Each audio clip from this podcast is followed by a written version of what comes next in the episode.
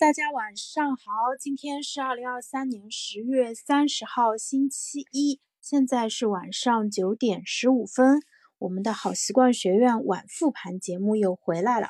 啊，很久没有在这个时间聊这个话题了啊，欢迎大家来到我们的直播间。那晚上复盘呢，咱们的固定的题目是有没有尽最大努力做一个靠谱的人？我觉得一个人如果能被别人称为是一个靠谱的人，可以认为是一个非常高的一个评价。而这个呢，也是我自己啊，给我们啊自己，或者是说我自己培养孩子一个目标啊。因此的话，啊，就是这个话题还是值得拿来一说再说的。啊，我自己在做语音分享的时候，其实有些话题是会一直讲的，因为我觉得它有点像是我们每天都要做的功课一样。嗯，就是可能。啊，这一段时间你对这个问题关注的比较多，那么有可能就会执行的比较好。但是呢，可能过了一段时间，注意力啊分散了一些，就相对来说会松懈一点啊。所以呢，这个发条需要时时刻刻的给自己拧一拧。那怎么样才能成为一个靠谱的人？啊，有一个简单的定义啊，我自己是这么定义的。我觉得一个靠谱的人就是他。啊，就是做出的承诺能够做到，然后呢，答应别人的事情啊，能够比较好的交付，这就是啊，老板们非常喜欢的，叫什么事事有回应，对吧？件件有着落，把事情交给你比较放心。那不只是在工作环境中这样的人受欢迎啊，在家庭当中，在交朋友的时候，其实也是这样子啊。如果呃你的伴侣是一个，就是你交给他的事情，他都能很认真的。帮你做好，那么是不是非常的省心？然后朋友也是这样子，对吧？约好去哪里玩不迟到，然后呢能够一起都玩得非常开心，那么这样子我们就会觉得非常的舒服。然后，但是实际上啊，我们啊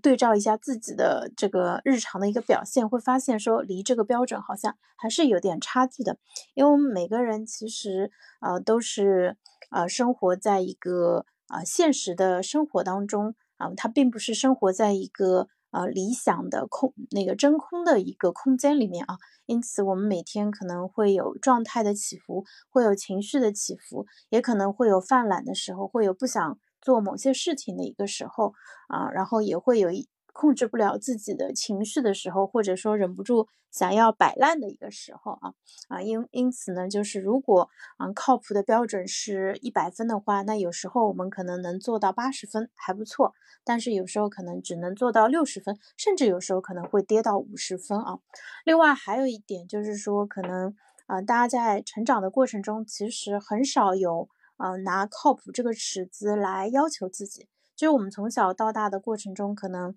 会觉得，呃，就是比如说把书读好啊，然后嗯考出好成绩啊，好像就可以了。然后在其他方面，啊，其实父母对我们并没有什么要求，老师和社会对我们其实也没有什么要求。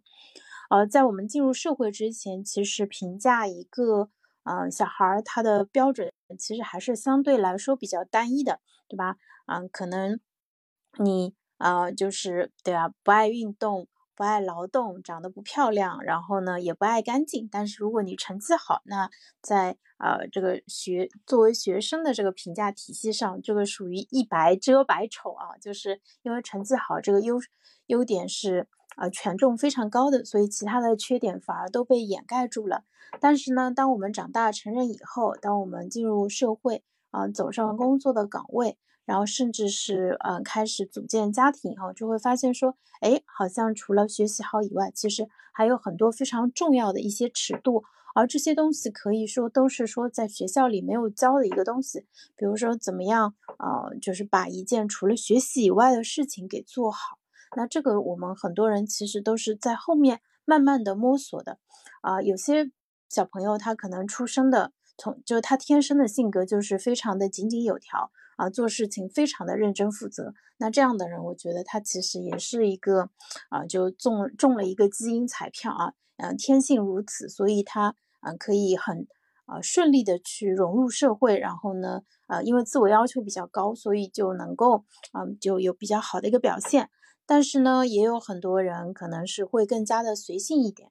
对吧？丢三落四，然后呢，可能。呃，就是做事情就是不太会记在心上，然后对失败也是啊，经常能够呃非常擅长自我开解啊，对自己没有什么要求，也没有什么规划。那这样子的小朋友长大以后啊，就会啊日子过得相对比较困难一点啊啊，这两种其实都还蛮常见的啊。我觉得可能随性的人占比会。更加的多一点啊，因为就我所见的话，我觉得就真的呃认真一丝不苟的人，在人群当中的比例还是相对来说比较少的。而且，即便是我们比较喜欢的这个品质啊，如果它啊就是被执行的非常的到位，其实也会存在一个问题，因为爱干净的人很可能会朝着有洁癖这个方向去发展，然后做事情非常认真负责的人也可能会变得。啊，就秩序感过分的强啊，然后就是很容易生气，或者说我自己能做到，但是别人做不到，就会导致啊，就是跟别人之间会就有比较多的一个摩擦，不太能理解啊，别人为什么 做不到，因为对他来说这是生来就具有的一个能力啊，因此可能后面要做的一个课程其实是。呃，学习认识到，其实每个人都不一样，每个人都有自己的优点，就是你自己能够很容易做到的事情，其实别人并不那么容易做到啊。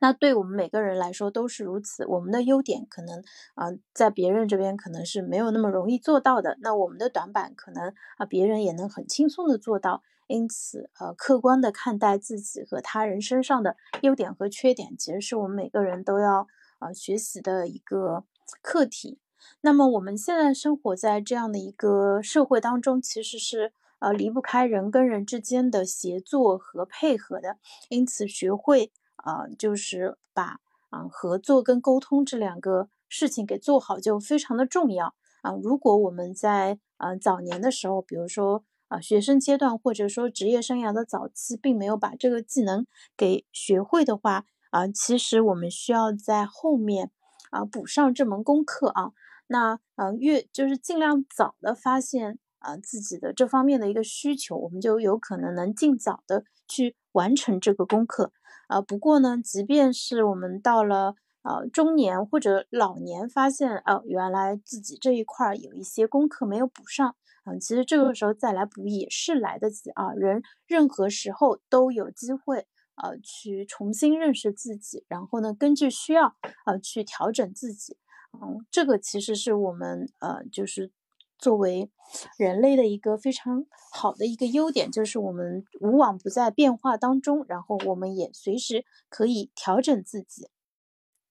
那么，我们来简单的呃回看今天，嗯，这一天。啊，是周一，对吧？那周一的时候，大家一般很多人是周一上班的时候状态都不会很好啊。这个主要是因为可能周末玩的太疯了，或者说周末啊熬夜啊、打游戏啊或者追剧，嗯，并没有很好的休息。然后呢，到了星期天晚上，其实也没有能够把作息调整过来，以致周一会陷入这种缺觉、状态不好的一个状态。因此呢，周一对于我们绝大部分人来说，其实他有一个非常重要的任务，就是调整啊自己的作息啊，从周末的作息切回到工作日的一个状态当中，给这一周五天的一个工作时间啊去开一个好头。对，然后呢，呃，一周开始的时候，一般啊很多公司也会开呃周会，然后去总结一下上周的一个工作情况，以并且。呃，去安排一下本周的一个新的工作计划。因此呢，做计划其实也是呃，就是像周一非常重要的一个呃工作习惯吧。就是如果你养成呃，在每周开始的时候制定本周的工作计划啊，然后一天开始的时候去安排今天的一个工作计划。当你在呃习惯性的在每一个时间段开始的时候抽出啊。话，那你会发现说，有计划的一周跟没有计划的一周，它的完成度是不一样的；有计划的一天跟没有计划的一天也是不一样的。因此，做计划啊是非常推荐的啊一个做法。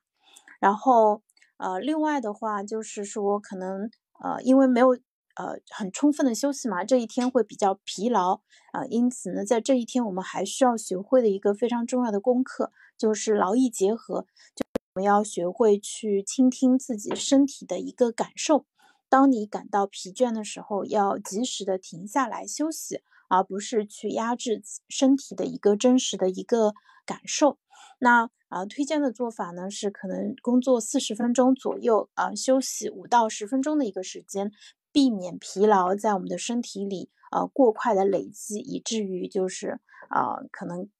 干不了半天，然后就是好像接下来的时间就难以为继了。如果我们能够科学的安排休息的话，啊，那我们可以把这一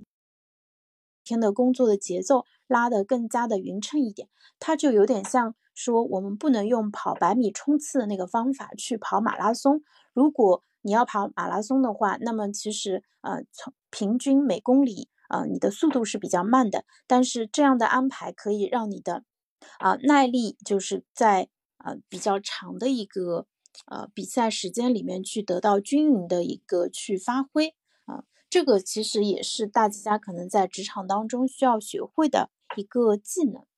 啊。然后除了科学的休息以外，其实我们之前在今年给大家分享冲书的二十三个微习惯的时候，里面讲到一个非常重要的一个点，就是呃除了停学会。呃，科学的停下来休息，其实我们还需要学会呃如何科学的给自己去补充能量。就是当我们呃工作了两三个小时以后，其实这个时候可以停下来吃点东西，啊，吃一些啊能够快速提升血糖的啊，比如说饼干啊，或者是说谷物啊，泡牛奶之类的这些东西，啊，让我们的被啊消耗的差不多的血糖能够恢复到正常的一个水平。然后啊，让我们可以撑到下一顿正餐的一个时间。如果你早上七点钟啊吃完早饭的话，那么三个小时以后，也就是十点的时候，你就可以考虑加餐了啊！千万不要等到自己饿的不行了啊，然后再啊着急忙慌的去吃东西。那这样子，你的血糖会陷入一个很低的一个水平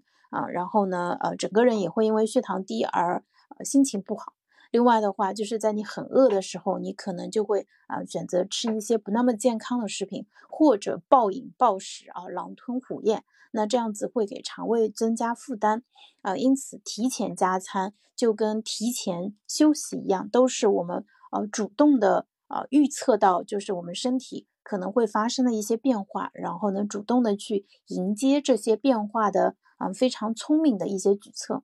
啊。那啊早上。就上午加餐一次，跟下午啊下班之前加餐一次，这啊这样的做法是我们比较推荐的。然后另外的话就是说，在呃回头再去看这一天我们做的怎么样的时候，其实可以呃拿出自己在一开始的时候制定的一个计划，看看这些计划是否按啊原定的，就是设想顺利的开展了。然后下班前啊抽，如果我们呃，在下班的时候看，说，哎，这个计划有没有正常开展啊？那啊，我们可能会把事情留到第二天去做，没有呃推进的就留到第二天去做。所以我们还有一个办法，就是在下班前一个小时，我们去检查我们的进度啊。那这样子剩下的一个小时呢，就可以查漏补缺，发现有有些该做的事情，但是因为某些原因没有推进的话，那就可以考虑利用最后的一个小时的一个时间去啊，对它进行一些。规划或者沟通，然后获得一些进步，呃，让这个事情先开个头，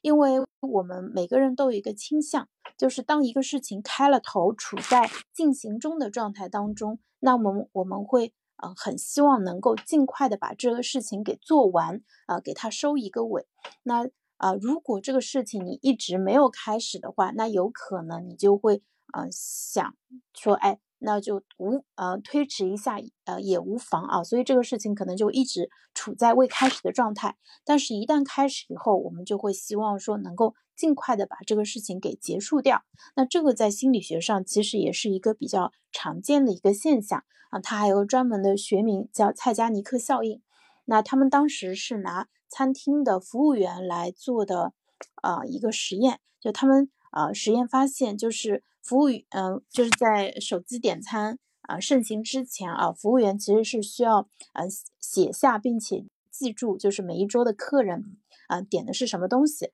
他就会发现说，哎，当这一桌的菜呃上好之前，服务员会记住啊这个这一桌的客人点了什么菜。但是呢，当这桌菜上齐以后，然后服务会快速的忘掉他们点过什么东西啊。因此呢，我们对于未完成的事情，我们会分配更多的呃注意力资源，会。呃，就是在脑海中记住，但是当这个事情完成以后，我们就不会再去记住它了。那为什么大脑会有这样一个机制？呃，其实也比较容易理解啊。我们要记住没有完成的一个事情，因为这个事情啊，它。需要推进嘛，因此需要我们额外的一个注意。但是呢，啊，如果已经完成的事情，那你就相当于这个事情结束了，就不需要再记住了。那大家平时打车的时候，也可以问一下出租车司机，你可以问一下，他说，哎，你能记得说自己呃前。就是今天早些时候送了客人到哪些地方吗？或者说昨天你送过人到哪些地方吗？他们会告诉你说，哎，基本上是记不住的，就送完以后就忘掉了，因为他们每天要送很多的客人，如果他记住每个人去哪里，那他的大脑里面啊，其实存储空间是不够的，因此我们倾向于会忘掉已经做完的事情啊，但是没做完的事情呢，就会啊一直去牢牢的记住，然后直到把它给做完。那这样子其实也是节约。我们的注意力资源的一种方式，那我们就可以巧妙的利用这一个原则，就是一件事情，哪怕你只开了个头，呃，对吧？万里长征只迈出了第一步，那这都是一个非常好的一个迹象。一旦它开始以后，那啊，我们这种想要把它完成的这个大脑的机制就会自动的分配资源，甚至当我们没有在做这件事情的时候，我们的后台也会。保留一部分的注意力资源给到它，可能在你没有注意到的时候，在我们的潜意识还在持续的去构思这件事情啊。这也是为什么像阿基米德他可能在洗澡的时候会想起说，哎，怎么样通过啊那个体积来去计算那个王冠到底是不是由纯金构成，以及是像苯的那个就是。应该这个叫发明还是发现苯的原子结构的人，他是在睡觉的时候想通了这一个问题啊。就我们的大脑其实啊，在背地里面也会做很多的工作啊，因此啊，可以把一部分的工作啊，用这样的方式对它进行处理。所以啊，记住啊，万事开头难。那啊，就是如果我们能够啊，就是。